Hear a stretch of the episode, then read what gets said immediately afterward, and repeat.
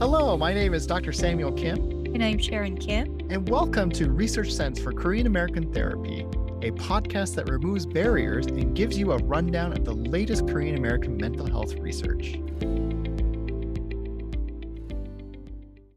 Just a warning to our listeners today, we will be talking about a sensitive topic of suicide. If this is a sensitive topic for you or you would like some resources, the National Suicide Hotline can be contacted toll free at 1 800 273 8255. Today, we're going to be talking about suicidal behavior among Korean Americans, cultural factors and implications for intervention. This was written by Sung Seek Moon, Anderson Sungmin Yoon, Haein Son, and Jae Won Kim in 2021. And this is from a book, isn't that right, Sharon? Yes, it's a book called Understanding Korean Americans' Mental Health, a guide to culturally competent practices, program developments, and policies. And we got that from chapter 12. And today's topic or today's chapter talks about suicide because suicide is the seventh leading cause of death of Korean Americans eh, in 2018 and the numbers are rising even more. And that's such a disturbing statistic that there are so many Korean Americans. This is not just those living in the US, but just Korean Americans um, are turning to suicide and killing themselves as a response to going through whatever they are going through. It this like this is the solution that they're coming up with. One of the disturbing statistics that was reported within the chapter was that suicide accounts for almost 4% of all modes of death among Korean Americans, which is higher than the US average of just over 1.5% and is the highest among all ethnic populations in the US. Suicide is a big, big issue. And, you know, just anecdotally, I've heard a lot and even read a few things about how suicide is very prevalent in South Korea. And have you heard the same thing as well, Sharon? Yes, yes, it is. It is something that the government has been trying really hard to tackle with because um, it, it is one of the leading cause of deaths in South Korea as well.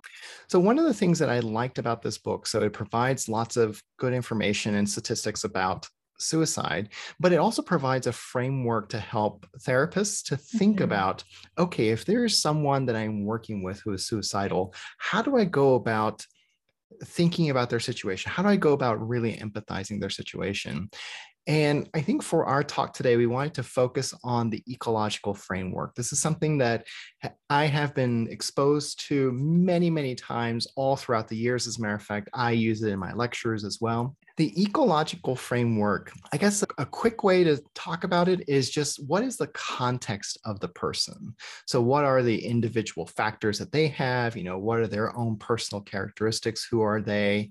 Um, what is their family life like? What is their community like and then what is the larger culture around them how is that influencing them and it even goes further out to thinking about the country you know uh, is something that we haven't really had to think about before is COVID is affecting a lot of us. And that's something that's kind of at that macro scale that is part of that ecology of the person that can influence uh, someone to believe that suicide is an answer to what they're going through. And I, one thing that I appreciated from this chapter was that it listed out some of the risk factors related to suicide. So, what are some factors that can influence somebody to do suicide? And one of the things that they mentioned was demographic factors that Korean American men have significantly higher rates of suicide than women, which is almost twice the number and, and that which is shocking. And also, adolescents and older senior citizens are at risk groups. And so we need to be watching out for that. It's a very, very disturbing statistic. And you know, I didn't have a chance to double check what I am going to say. So if there are any listeners out there who um, know this statistic better than I do, please let us know. Um, but my understanding is that men tend to uh, complete suicide. So they are uh, able to completely take their lives uh, compared to women when suicide attempts are done. Um, and so that's something that's really, really important to keep in mind is like there are some differences, but um, both groups, both men and women, are when they attempt suicide or are talking about suicide, you really, really need to pay attention. And I think one thing that broke my heart was when the chapter talked about how Korean American elders hold mm-hmm. the highest rate of suicide among all other adults in the US. And I think it will go a little bit into, you know, why this might be true later on, but that's something that we learn. But there are also not just demographic factors, but also cultural factors.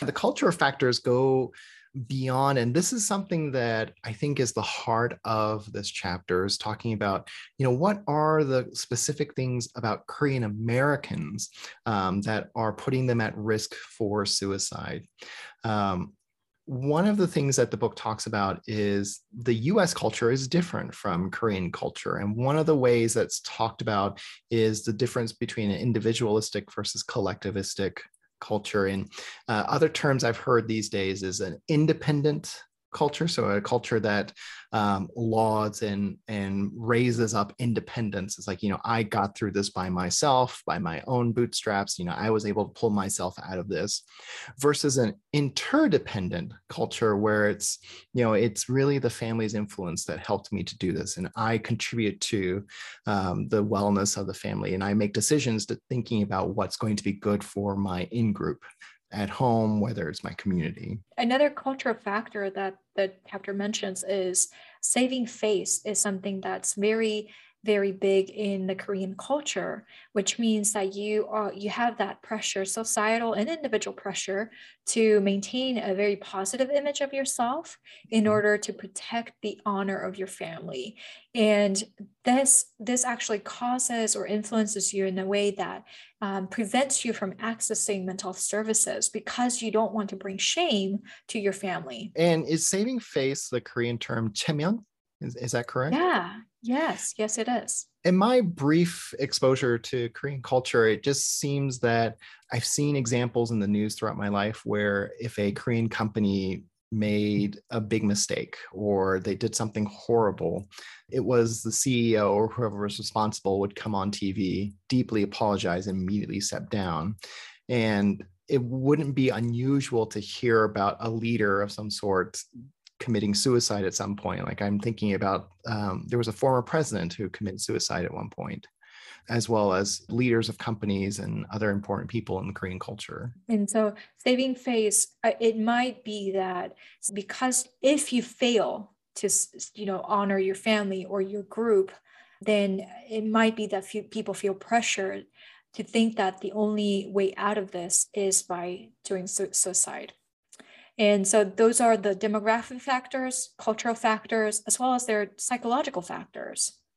Oh, before we go to the psychological, I think one important one to talk about is the language barrier. So, a lot of the Korean Americans mm. who are here, especially with the demographics of the older Korean Americans being at such high risk for suicide, what resources do they have access to um, that can be given to them that is both in their language as well as being culturally sensitive to them. And i think the lack of those resources make it harder for someone to pinpoint um, you know if someone is not doing well or suicidal what resources do you point them to? And you know where do you say that they need to go? Yeah those are very real barriers to mm-hmm. seeking professional mental health help the psychological factors that you were talking about. So if somebody was going through the classic depression or you know any kind of high anxiety um, are big big risk factors for it. Another one that comes up a lot that i think about in the korean culture is substance use. You know this is more anecdotal. I haven't really read too many demographic studies but it just seems like there's a lot of koreans that i know of who consume a lot of alcohol and alcohol is a natural depressant. And so this could be a contributor. Now, I want to say it's not a cause, but it could be a contributor to someone experiencing a lot of these psychological factors. And there are also not just psychological factors, but social factors. Mm-hmm. If those who report feeling, you know, like that they are a burden or they feel disconnected from others, they are at higher risk for suicide than, than those who don't. adolescents mm-hmm. if you're you know working with adolescents family dysfunction would be something that you would look for um, if there is any you know family conflict that's going on trauma abuse that happened within the family i think that's some of the factors that could influence suicide or suicidal and it behavior. doesn't have to be these huge big things that can push someone to think that you know life is too much i need to take my life it mm-hmm. can be things that what we would consider more normal so having families who immigrate immigration is a stressful process and so even on the surface everything seems to be going well it may not be perceived that way by the person and even though comparatively, and you can't see me, but I'm doing air quotes uh, right now. If comparatively, it doesn't seem like as big of a deal.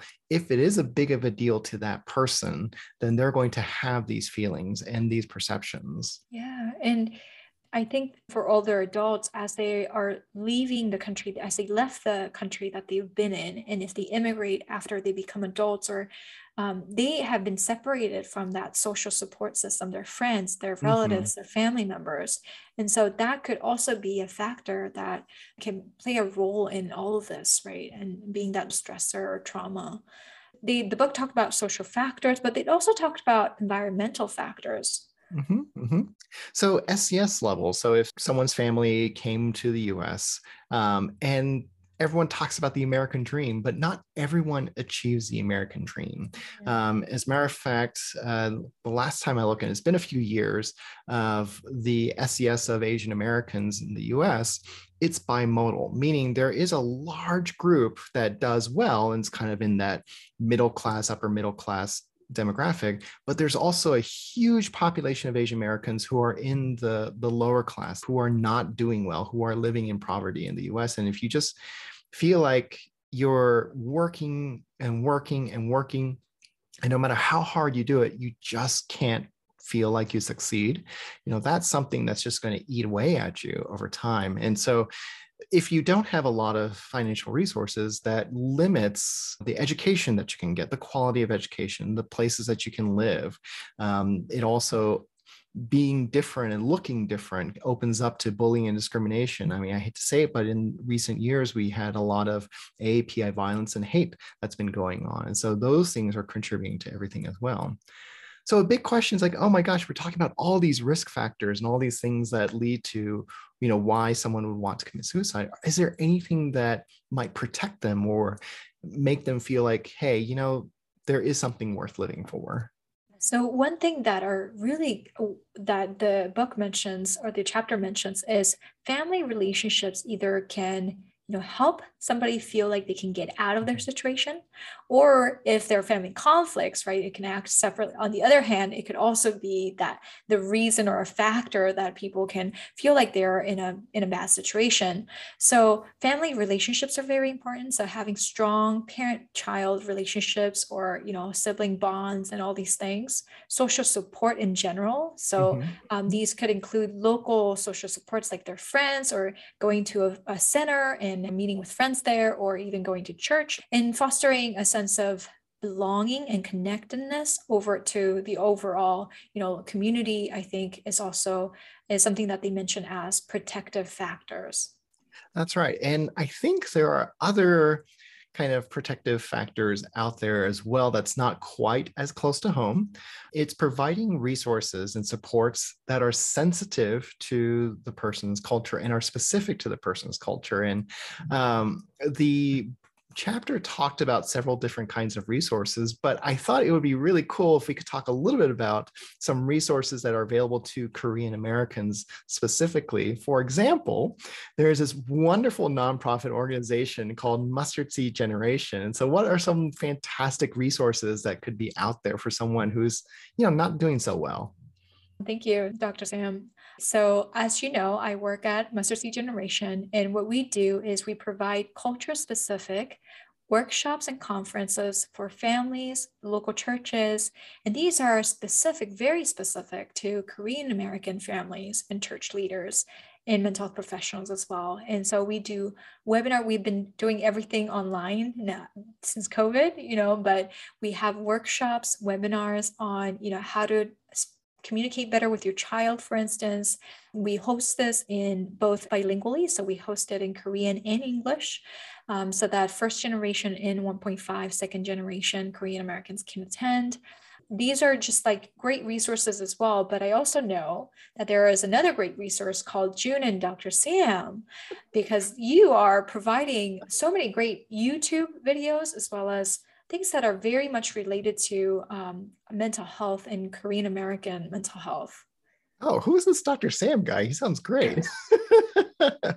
yeah, June and Dr. Sam was um, an idea that came up about how can we get mental health information out there uh, for Korean Americans to consume. And one thing led to another. We've tried different things like blogs and YouTube videos. And I think one of the things we're going for right now is what you're listening to here is doing podcasts. How can we make the research work that's out there applicable and usable and more importantly accessible to korean americans who are listening right now and that's what we're trying to do right now with the work at june and dr sam i think one thing that underlies all of these things that both msg and jds are doing it's there are people talking about mental health we are not afraid to say the words and the terms and talk about mental health and we're Korean American. We look like the people who are looking for these resources. And I cannot say the value of that. Like that just feels amazing. Like I said before, when I met